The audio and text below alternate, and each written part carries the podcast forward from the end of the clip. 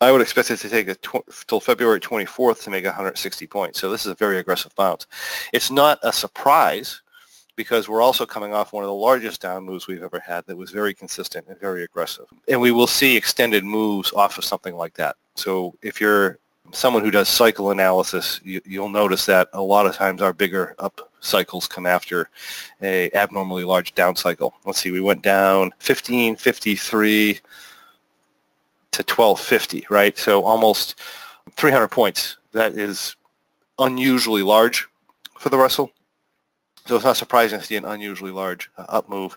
That said, this is extremely overextended, and you would expect at least a short-term a pullback or a very extended sideways move off of this. But you know, we'll see what happens. If we get an SPX breakout, it'll drag everything up.